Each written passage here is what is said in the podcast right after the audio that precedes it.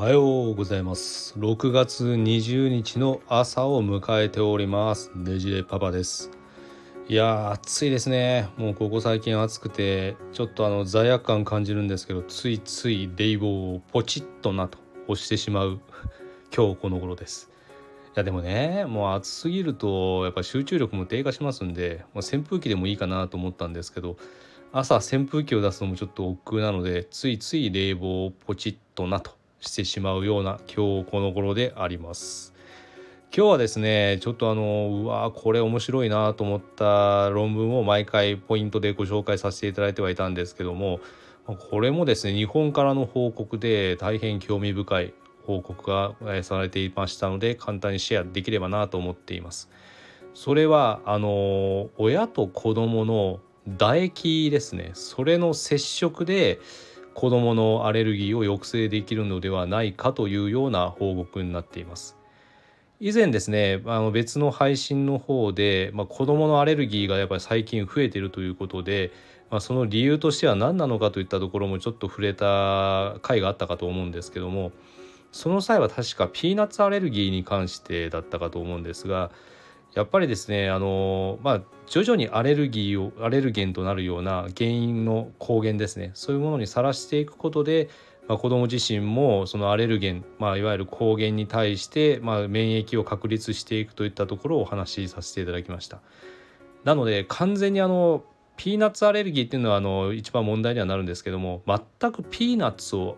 あのペースト上で与えないっていうことになってしまうと逆に大きくなった後のアレルギーを助長してしまうかもしれないということで、まあ、徐々に徐々にと鳴らすようなアプローチも重要ではないかといったものも前回放送させていただきました。まあ、それのちょっと続きのようなものにはなるかもしれないんですけどもまた別の報告で、えー、和歌山県立医科大学の皮膚科学の先生たちが研究グループの方がですね日本人の小中学生またその親御さんを対象としてまあ、学齢期のその親と子のですね唾液の接触におけるアレルギーの発症リスクとの関連について報告してるんですね。でかなりの規模で検証してまして、まあ、3,500人ぐらいの保護者にアンケートを取っていてですね、まあ、ちょっとあの以前の報告にはなるみたいなんですけどもおこれちょっとなかなか言い難いししないとは思うんですが親の唾液で洗ったまあ、唾液でまあ子供のおしゃぶりですねおしゃぶりを親の唾液で洗ってそれを子供に使用させる乳幼児期に、えー、子供に使用させるとアレルギーの発症予防につながるといった報告がスウェーデンでされてるらしいんですよね。でもうそれもすごい報告だなと思うんですけども、まあ、そこからあの日本においてはどうなのかということで、まあ、生後生まれて、まあ、6ヶ月以内の乳幼児において親の唾液で洗ったおしゃぶりを使用させて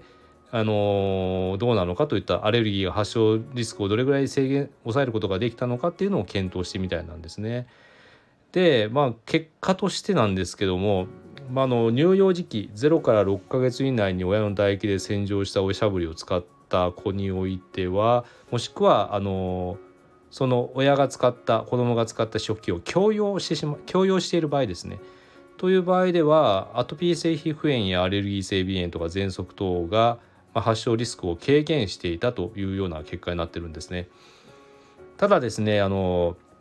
親の唾液で洗浄したおしゃぶりを使ったといったところに関してはあのあまりそこまで優位なあとあのアレルギーアレルギーの軽減というのは測れなかったみたいなんですけどもまあ減少傾向はあったものの乳幼児の乳児期の食器の強要ですね大人と子どもの食器の共用は学齢期におけるアトピー性皮膚炎発症のリスクと関連していたというような結果になっています。まあ、これはですね今後さらに継続して、えー、いろんな再現性を見るような研究を重ねていく必要はあるかと思うんですけども、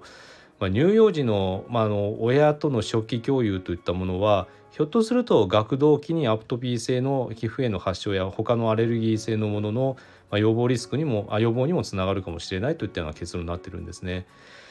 いやでまあ、今回はこの報告の中でも一部親の唾液によるおしゃぶり洗浄がリスク低下と関連があったというようなものにはなってるんですが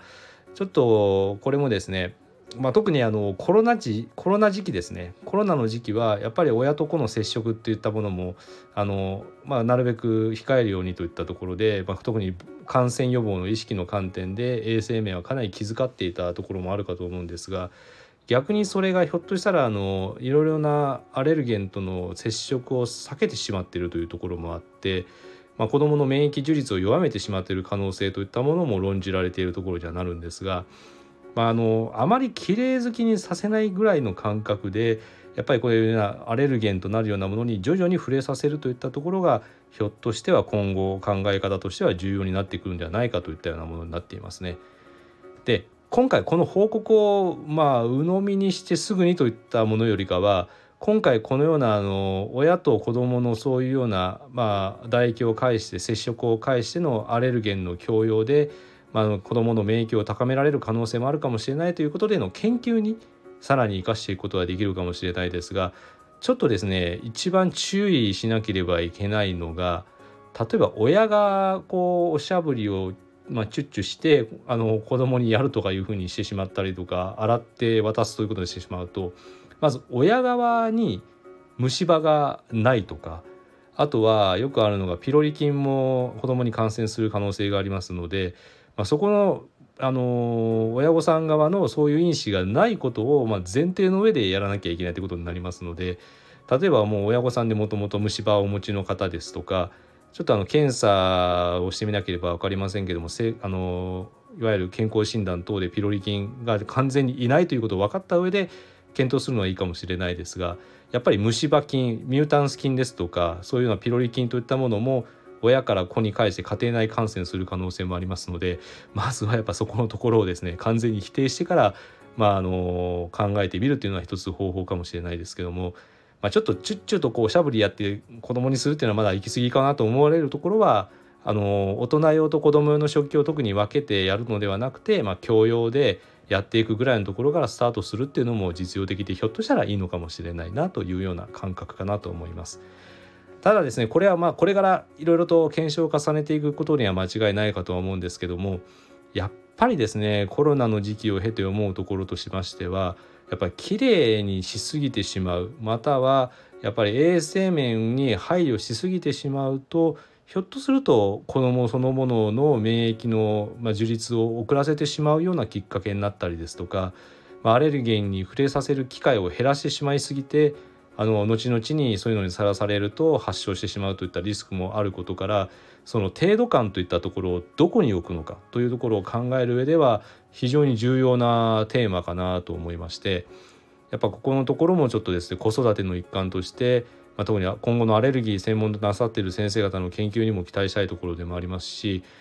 やっぱりこういうところの、まあ、衛生面のところをどこまでを配慮するのかといったところも親側も意識していく必要があるかなと感じています。うん確かにちょっとまだ私もおしゃぶりチュッチュしてこう子供にさせるっていうのはちょっと勇気はいるところはありますけれども、まあ、あのできるところの範囲からですね徐々に徐々に子供にそういうアレルギーの原因物質とならではのところを触れさせていく、まあ、そのためにはあの小児科やアレルギー専門の先生方と対話をしながら、まあ、あのどの程度から始めていくのかといったものを事前準備しておくというのは本当に大事かもしれないですね。まあ、詳しくはやっぱりそういうところの専門の先生とあの対話をしながら進めていただくことができればなと考えています。いややっぱり科学って面白いですよね。こういうふうにあの綺麗すぎてもダメ汚すぎてもダメいい塩梅を探すというところでこういうようなような報告が出てくるということにもなりますので今後の展開に期待したいところでもあるかなと思います。それではですね今日ちょっとここで収録の方を終了させていただきたいと思いますが、まあ、皆様におかれましても良き一日になることを期待しましてここで収録を終了させていただきます。聞いていただきましてありがとうございました。また次の配信でお会いいたしましょう。